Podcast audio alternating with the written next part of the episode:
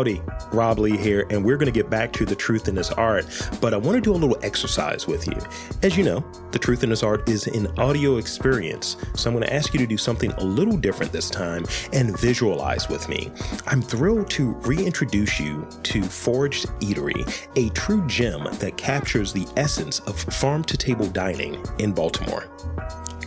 At Foraged Eatery, they have mastered the art of sourcing local and seasonal ingredients, resulting in a menu that will leave you in awe. Their commitment to quality and to flavor is simply unmatched. Picture yourself, see, it's the visual. Picture yourself uh, savoring their mushroom stew, a comforting and aromatic dish that transports you to a world of culinary bliss. The depths of flavor and the carefully selected ingredients will tantalize your taste buds. You can swap out and insert the focaccia, which is heavenly, or the irresistible cornmeal fried happy oysters. Each bite is a celebration of culinary mastery. Foraged Eatery goes beyond being simply a restaurant. It's an immersive experience where the menu evolves with the seasons. Each visit promises a new and exciting experience for your taste buds, making every moment unforgettable. So, fellow food fans, fellow food lovers, it's time to discover the magic of Foraged Eatery. Let their innovative approach to dining and their passion for locally sourced ingredients transport you to a world of culinary excellence. Don't miss out on an extraordinary dining experience. Plan your visit to Foraged Eatery today and let your taste buds revel in the true flavors of the season. It's time to indulge in a gastronomic adventure that will leave you craving for more. For more information, visit foragedeatery.com.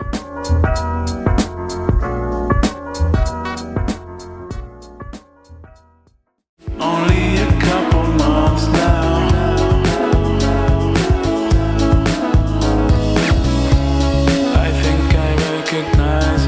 Welcome to The Truth in This Art. I am your host, Rob Lee, and today I am delighted to be in conversation with my next guest. He's a visionary composer, conductor, producer, and songwriter redefining art music in the 21st century. Please welcome Steve Hackman. Welcome to the podcast. Yeah, great to be here, Mr. Rob Lee. Thanks for having me. Thank you for for coming on, and um, we were able to uh, chat a little bit. And you know, I don't know if you watch like a lot of movies, but you know, think of those sort of like crime drama movies, you know, where it's like they have like the threads going from one point to another. That's what I feel like I've been doing for the last like six months in preparing for this interview. Oh wow, oh, gosh, I don't know where that where that's taking you. We'll we, we we'll get into that, but that's fun. so um, I want to start off, you know, by uh, you know opening up a little bit to give you the, the space to uh, share a bit about your background, and I have a secondary questionnaire, but I at least want to start off with a bit about your background and um, you know just give you that introductory space. Well, sure. Um, well, yeah, as, as you said, I'm I'm a, a composer, conductor, you know, producer. I really focus on this the space in between classical and popular music, finding virtuosic, engaging, and cohesive ways of bringing them together, and uh, you know, again, hopefully pushing art for music forward in this kind of multi-genre way. Um, you know, I guess multi-genre is is a good setup for my background, uh, or maybe better put, you know, I, I grew up agnostically when it came to music. Um, I didn't grow up in a musical household uh, per se. Neither of my parents are professional musicians, though my dad plays the the classical guitar, you know, uh, as for as a hobby. Um, but you know, they didn't really play music in the house. But I discovered it um, uh, through some kind of uh, cassettes and records that my my dad had. And then they bought a piano when I was seven because my sister was showing interest in in music, and I just sort of started to play it by ear, and that was the beginning for me.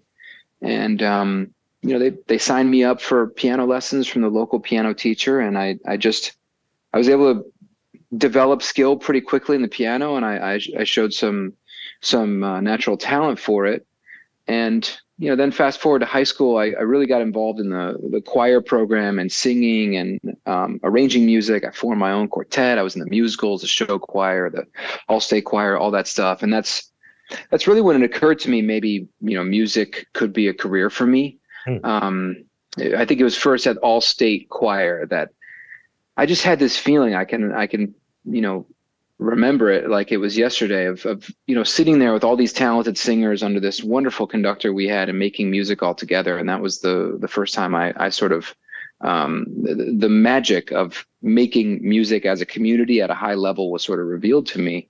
Wow. and you know but still at this time i'm not studying classically really at a, in a serious way. Uh, that didn't come for me until um, my undergrad years at u of i and then sorry, I'm getting like pretty detailed here. So I don't know if this is what you were looking no, no, for. No, no, no. This is like here, here's the thing. Like you're doing the move where you got like the first two questions. So that's good. I like it.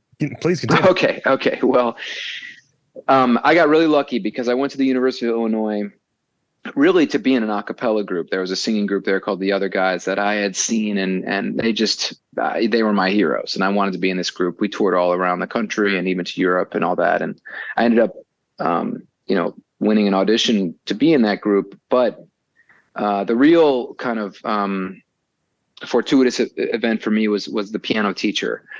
Um, Gustavo Romero was his name. It was his first year teaching. He had been trained at Juilliard at at uh, the pre college level, undergrad and graduate. He had won the Clara Haskil piano competition, and he's a pianist of genius. And he opened my world up to classical music, and um, I, I just fell head over heels and became obsessed with it and um, became very driven to make a career in classical music.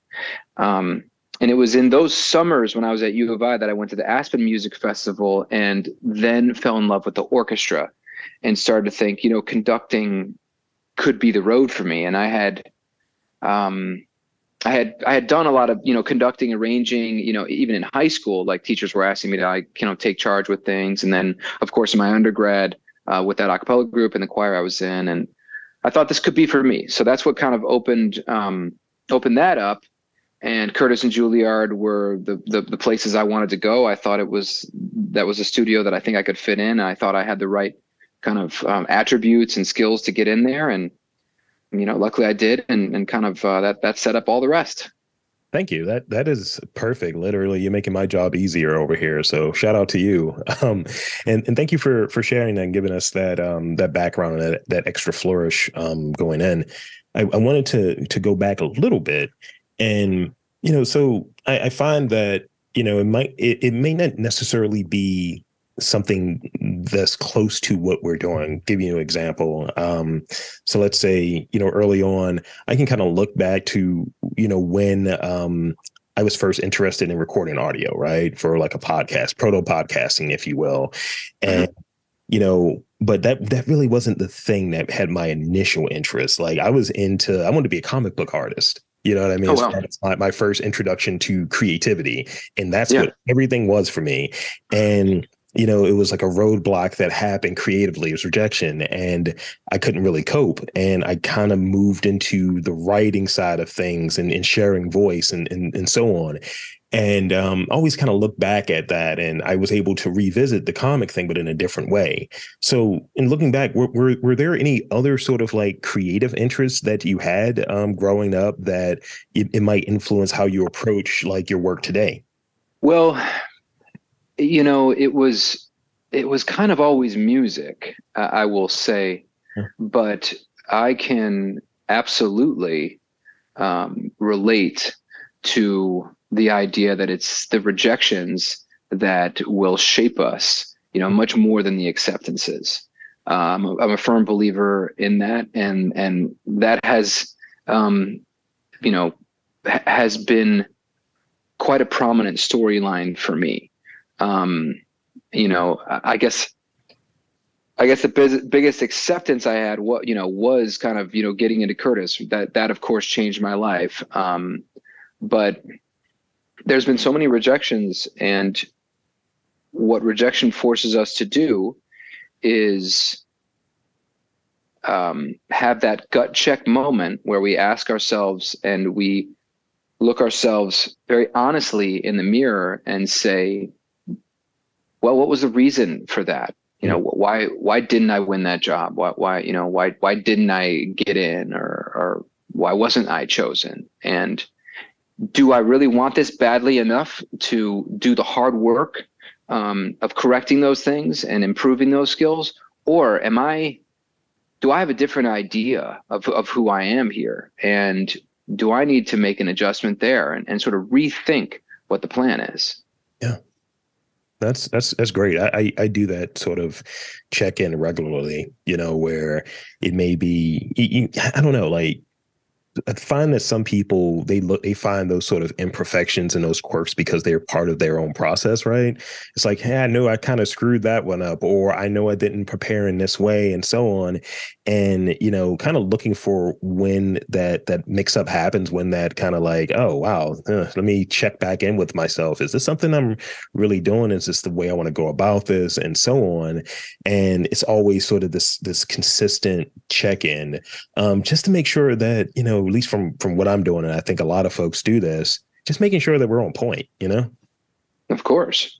Well, and you know, um, in success, we oftentimes aren't going to be as analytical as we should be in failure. Um, I mean, often it's probably always that, that the case. You know, it's it's a very, I think, special and dri- driven and determined person that um, can be as analytical in um, in both situations. It's great. I, I 100% agree. And I have a data background outside of this. So definitely start saying analytics, like, yeah, tell me that SQL script. Tell me more. so in going back to like sort of training and education as such could is there like a moment that really like sticks out that you know was sort of that indicator of success or, or even sort of like those challenging moments along the path that you had to do that that gut check and um you know, could you set that set that stage for us? Definitely, I think. Um, well, um, the first pivotal moment I'll mention was at Curtis uh, during my first year of studies, and um, I was my degree from Curtis is in orchestral conducting.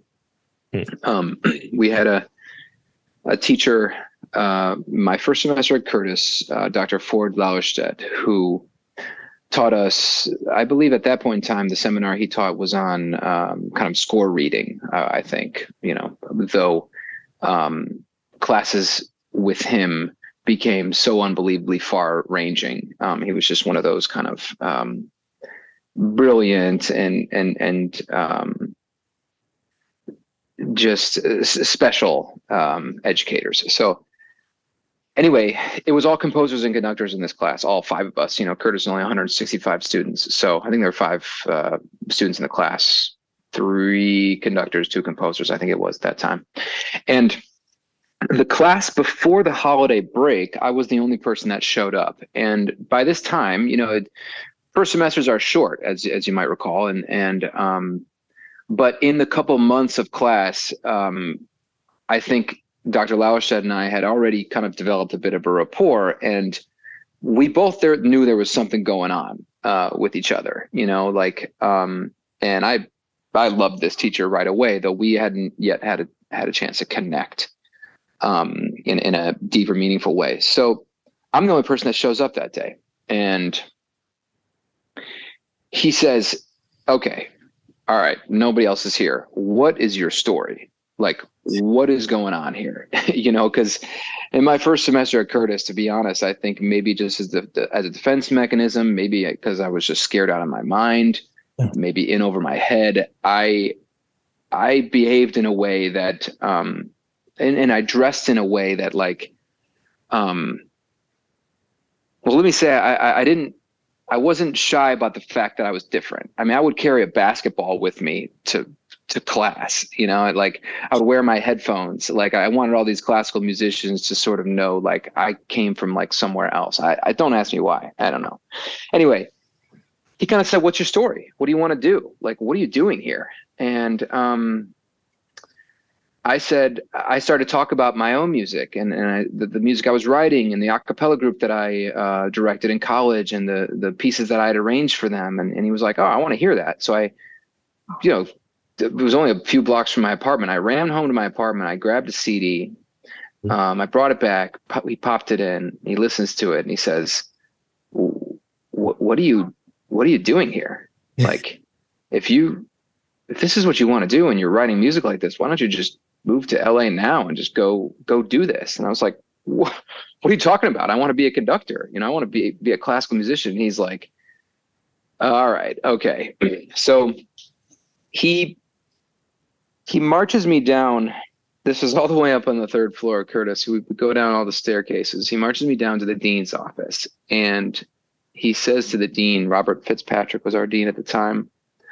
Uh, he's now passed on, and he says to Fitzpatrick, "Take Steve out of all out of all his musical studies classes. I will teach him all of them individually. So theory, ear training, counterpoint, all that." He said, "Take him out." And I'll never forget um, Fitzpatrick's look because he, you know, I could tell that he had a little bit of misgivings. Like, I don't know if these guys should be like conspiring. um, but he's he just there was a pause and he said, "Okay." And from that day on, I mean, Ford um, cultivated my my ear for counterpoint, my ability to to compose, my creative side. And if I didn't Ford Lallerstedt, sorry, that's his first name. Um, if I didn't have that at Curtis, none of the things I was doing, I'm doing now would would be possible. I mean, he completely fostered, encouraged, and developed my creative voice while I was getting that very kind of old school, traditional classical training in the on the conducting side. And and to this day, he's my musical mentor, and I I still um, study with him. Another really long answer. I'm sorry. No, no need to be sorry. I, I love it. This is great, and you you're you're a storyteller. I, I noticed that and um, a few of the instances in watching you do your thing, and I I definitely appreciate it. It's it's less work for me.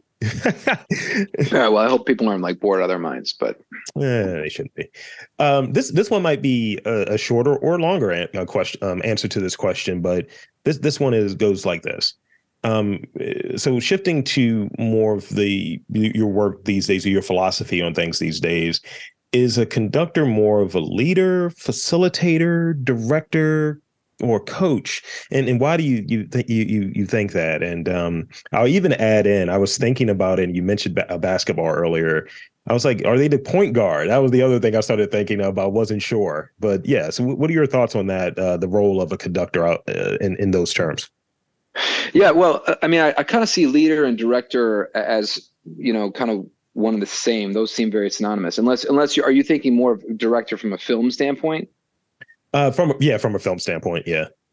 Well, all those things, absolutely, all those things. Um, yeah, yes, I think, and and as far as the um, you know, the the kind of basketball analogy, definitely more the coach. I would say your point guard is your concert master. Um, but but listen, the the best leaders um, know how to inspire, and I I think professional sports is a is a really apt analogy here because especially at the highest level, orchestras can do this on their own. I mean, you know, these are incredibly capable musicians. Uh, yeah, you need somebody to start them, stop them, you know, give some cues, make sure that the the tuba that is 40 feet away is in time with the you know the very back of the second violin which is all the way on the other side of the stage. So yeah the stick is important. Like i'm not saying that the job's not important but what's the what is i think what the value that a conductor can really add is that inspiration. And professional athletes are the same way. You know you assemble five of the greatest basketball players and put them on a court you know they they can execute. I mean wasn't it i mean this is funny because it wasn't it Kyrie Irving that when they were you know it was like Kyrie and um i think James Harden and and uh oh and, and Durant. They were all together and Kyrie was like we don't need a coach. We can do this ourselves. Like we got the, we have three of the best players in the world. But what was revealed? You do need a coach you know because a coach is what can inspire them to go beyond what they could do you know um, left to their own means if they're if they're leading themselves. I mean they could provide that leadership that direction that encouragement that inspiration um, whatever you want to call it. And that's what the greatest conductors um, you know the, the and the that we have seen and that my heroes have done. And that's what of course i hope to do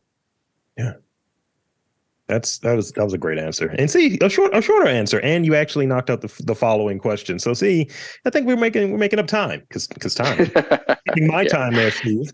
Uh, I mean, there's you know the the technical thing of conducting is of course we can talk about you know what what the what the job is so to speak. But in the end, like the the thing that so few of them can do is is inspire um, inspire the best musicians in the world to to go beyond what they would they could be that they would be doing you know left to their own devices and go to a place um, that that maybe previously thought of as unattainable place. You know that's what the great ones can do.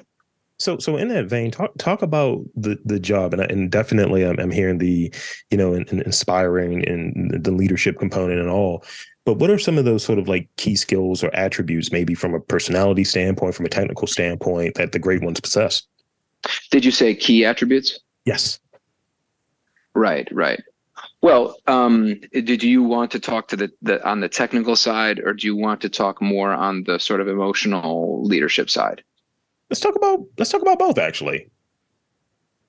Well, on the technical side, it, it's um, I'll make another sports analogy. You know, they they say, um, and I and I love sports for this reason. Well, I, I love sports, but um, there's just so many parallels. You know, they say um, in the National Football League, the quarterbacks are so important, and you need a quarterback that can make all the throws, quote unquote. You know, that that can execute the entire playbook, um, and that's that's a that's a first rate conductor you know somebody that can um, handle um, all different um, you know periods of music um, especially the ones of course in the common practice which is you know from from baroque let's say then up to um, you know 21st century music um, that has a stick technique that is clear. I mean clarity is the the most important thing. Um, so because that's your number one job you know to, to start and stop the musicians um, together um, to get them to play together and so that they know where you are uh, in the beat pattern at all times and you can lead efficiently and effectively. Um, i'd say clarity is number one. Um, technically communication is of course key and i would say the more you can communicate non-verbally the better. Um, you know not that you can't um, speak in an inspirational or instructive way to an orchestra, but the more you have, the more you can show without talking, the more they'll appreciate you. And frankly, the more conducting technique you have if you're able to show it um, without stopping. And that's always that's always a challenge myself. Watch walking into any rehearsal, I'm always asking myself, okay, because you know I'll, I'll maybe I'll be expecting the spots that might be tricky or the spots where they might have a question about, okay, how does this conductor do this certain passage? What's his, his or her tempo, et cetera. So I'll be saying to myself, how can I execute that without talking? Can I get through that without stopping? Um, yeah, so that's that's you know, time management is a huge thing because we're all always pressed for time, and uh, there's so much to do in so little time rehearsal wise. Um, yeah, th- those would be the technical sides. Yeah. Um, the inspirational side is is more. Um, I would say that's more kind of universal to any any leader. You know, do they, do they just have that um, that s- sort of uh, that that thing that that thing that's hard to describe that inspirational quality that um, that spark that magic you know whatever you want to call it um, are they are they you know generous and um, just as a human is it is it about them or is it about the music? Because that's a that's a big pitfall as well especially when you're standing up there and all these people are looking at you and all that. So there's all that as well. Yeah. Thank you. That's that's great. It's a great answer so I want to want to shift to creative process a bit, um, and you know, talking from you know, obviously, you know, the f- the fusion component, the conducting component, the um, songwriting component. Like, walk us through like what a, a, day in the life of Steve Hackman looks like from a creation and a process uh, standpoint. Well, the more creation and, and process there are in a day, the better the day is. I'll tell you that. um, you know the, uh, we're we're speaking right now in a period of tremendous growth for for me and um, for for my company and so there is a lot of um, kind of logistics and administration and um, kind of personnel um, that is kind of absorbing a lot of my time um, these days.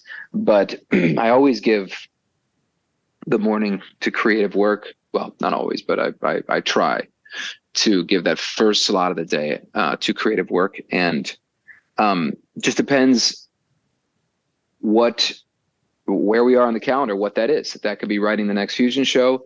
That could be songwriting for the next kind of original music production. That could be in the studio uh, recording because I'm working on an album.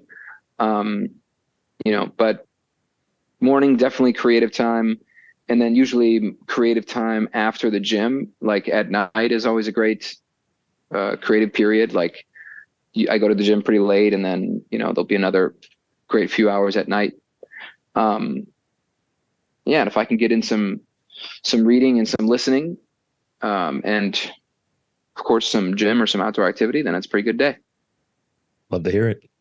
So, in, in preparing for for the fusion, where where do you where do you start? Like, talk talk about that. Like, sort of, you know, the starting of the of the process, something that's like in the middle, and like when we're getting to that point where someone like myself would be sitting there, like, oh wow, this is great, this is amazing, and I'm marking out. So, talk about sort of the you know the idea to the actual like execution within that process for um the fusion.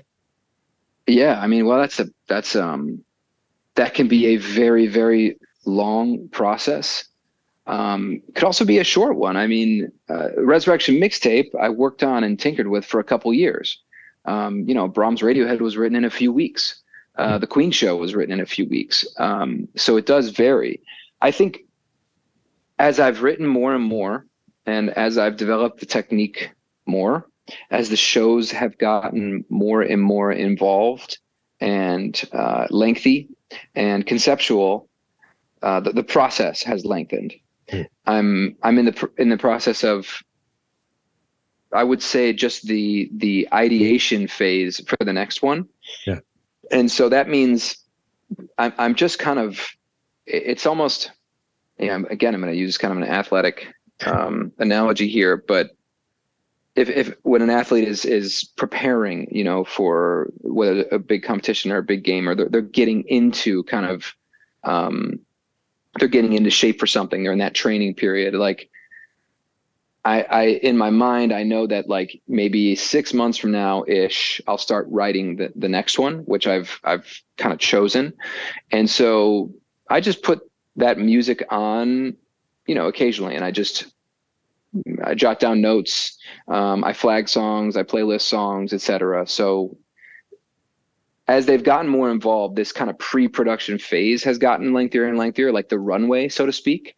Um, but then when it's when it starts, when the writing starts, that's a very improvisatory process. I mean, it it it will it will usually start where I have a playlist and I have kind of material selected already, and I'll hit the piano and again, let's say if we're talking about the Resurrection mixtape, which is Mahler two uh, Tupac and Biggie. I just I open up the score for the Mahler. I start to play, and I've got those songs in my mind. I've already got them sort of memorized. I know what their musical content is because I've gone through this um, this exploratory pre-production phase, and um, I just start to play. I start to improvise and um, see where things can be layered in, and you know that's the beginning and then eventually a you know a structure starts to take place and i start to realize okay this song can go here. All right a piece of this song here. You know i get that that that roadmap kind of starts to materialize um, pretty quickly. And then it's a matter of just refining and iterating and continuing to drill down all the individual sections.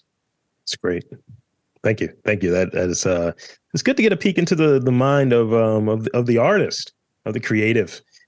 Um so are are there some like considerations and like the sort of like thought process that goes into, you know, fusing like you know uh, composition fusing uh, music from artists that may feel like to many people like really dissimilar but then for people who kind of like listen and have gone to one of the shows and seen you do your your thing and, and the sort of the idea and the the story that goes along with it and say oh no this this makes sense. This absolutely makes sense. So what are some of those considerations and the thinking that goes into to just putting together fusion? And put, talk about that a little bit.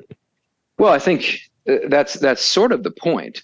Um, and yes it, it may seem um, on the face of it that that you know to an artist composer pairing is um, is an unlikely one or um, is you know not not the that maybe they're not the most well suited to one another but there's got to be a reason behind it. I mean I, I, I say often since i've been doing this for this long um, and i've developed the technique i mean at this point anything is combinable it's really just a question of you know why and and you know just because you can do it doesn't mean you should so um, you know i'm really i'm i would say i'm really guided by that principle and the reasons, the why, can be musical, uh, or they could be a musical. Um, in the case of Brahms and Radiohead, um, it's actually both. You know, um, there's there's great density um, to the music. Um, they they sh- they they share some. Um, th- they share some very basic qualities like you know time signature key you know key etc but again any anything can share those but um there is you know their, their use of counterpoint their their you know their advancements advancements in harmony etc um but then beyond that there's then a musical reasons there's the emotional quality of the music um and in like in the example of beethoven coldplay that was less for musical reasons. That was that was a musical reasons. That was because I thought uh, these are both artists that deal with these universal humanist qualities. Um, they they both speak to what it is to be um, on this earth as a human being. You know, love and loss, and tragedy and triumph, and they they deal with those in uh, magnificent ways that gives their their music um, a very distinctive character. So that's why I wanted to combine those. So, um, you know, Resurrection mixtape. There's the that of course that's that's a that's a Mahler symphony, the second symphony, the Resurrection, that deals with the concept of the afterlife and what is the afterlife. And of course, we lost Biggie and and Tupac tragically in the you know in their when they were 23, you know, year, 24 years old, and so, uh, but they're enduring and uh, they're everlasting, and so they through their their impact on pop culture and the world embody the idea of you know living eternally you know so that, that's the reason for that one so they've all got uh, a myriad of reasons thank you it's great so I got one last real question, and even the great Steve Hackman gets the rapid fire questions. I got a couple of those for you after this last real one, but I'll hit you with the real one. So, as, as someone who is consist constantly pushing the boundaries of music and how we like kind of like you know understand maybe some of these like you know unexpected combinations and really painting that picture what what projects do you have coming up? I, I know you touched on, you know, we worked on the album. So what, what do you have coming up in the next, let's say, you know, six, six, three to six months? Sure. A, a big focus of mine right now um, that is being pursued in tandem, of course, with all the fusion work because uh, that calendar is full. And, and as I said, I'm looking forward to writing the next one.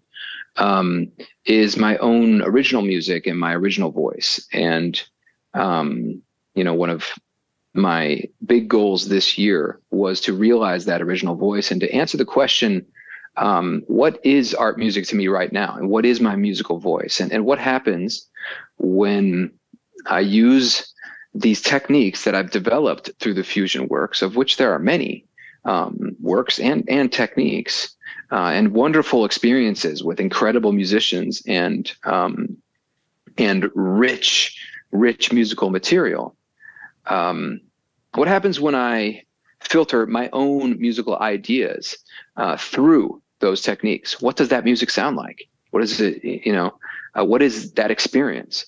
And uh, I realized that for the first time uh, a couple months ago with the Brink.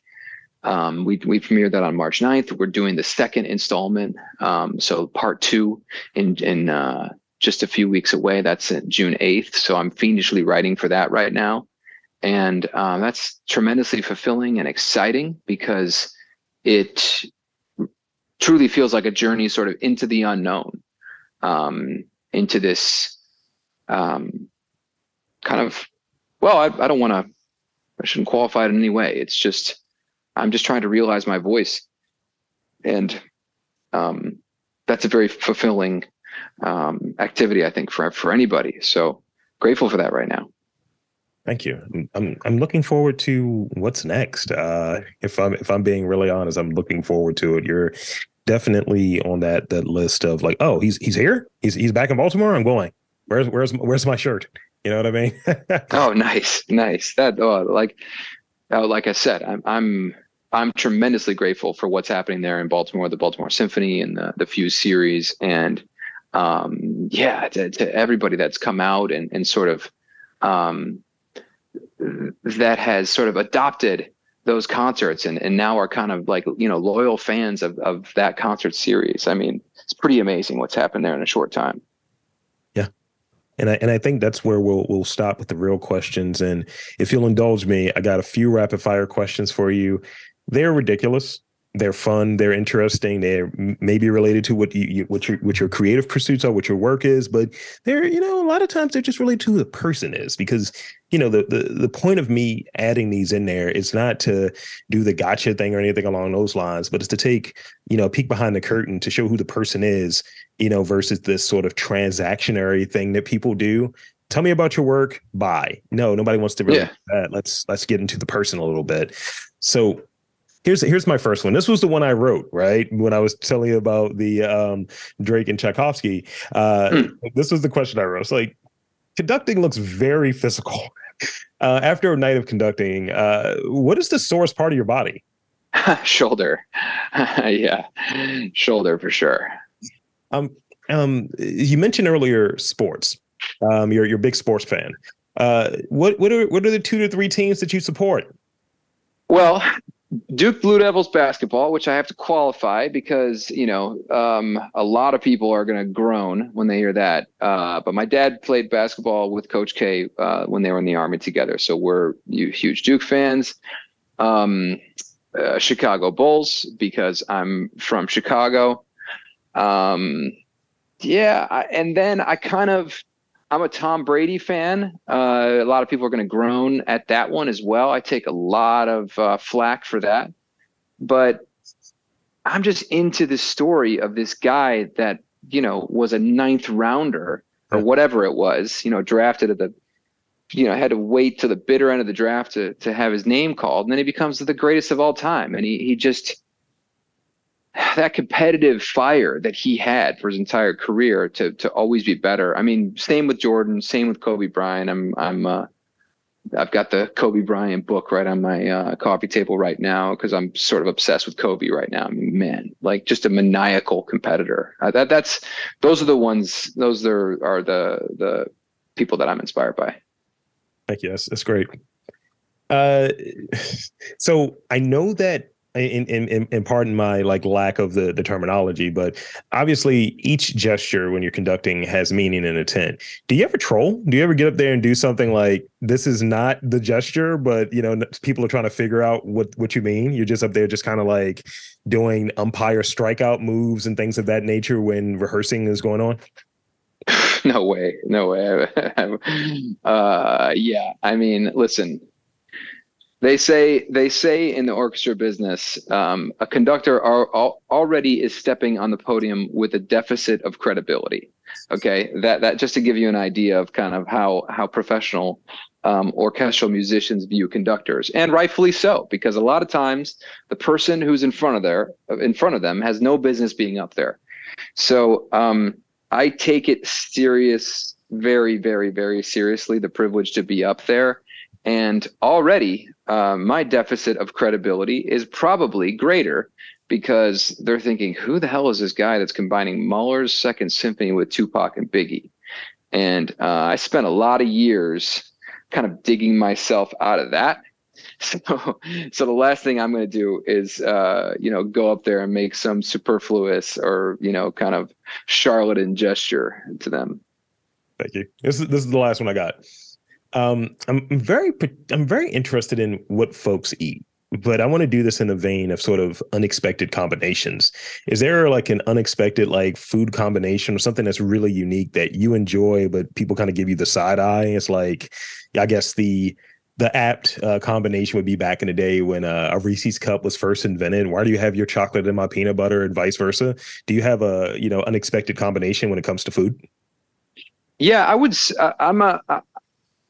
um, people that know me well say I eat like kind of rabbit food, um, a lot of nuts, you know, a lot of like dried fruits, um, a lot of peanut butter, uh, and and almonds. So I will put almonds in just about anything, including like you know, like you know, chili or soup or something. I just love the crunch of almonds. So that's a that's one where people are like, um, yeah, you're you're something wrong with you. that that's that's wild actually. Um almonds I, I, I didn't think of that but um I, i'm a texture guy as well so i definitely um understand like maybe having that that crunch in there. And um i've been putting curry like curry powder in a lot of stuff recently. I'm gonna have a taco. i'm okay with that. Curry powder's going yeah. yeah. there you go.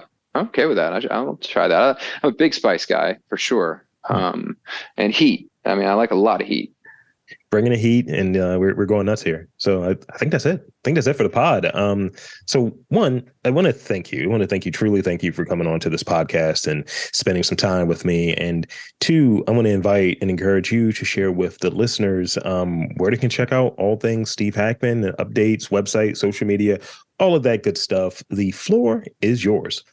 Well, sure. Yeah, no, thank you, Rob, for having me. It's been a terrific discussion. Uh, Instagram is the best way uh, to get um, the, the the most updated content. My Instagram is Steve Hackman Music, uh, and then website, of course, um, stevehackman.com. Those are the two ways. And there you have it, folks. I want to again thank Steve Hackman for coming on to the podcast.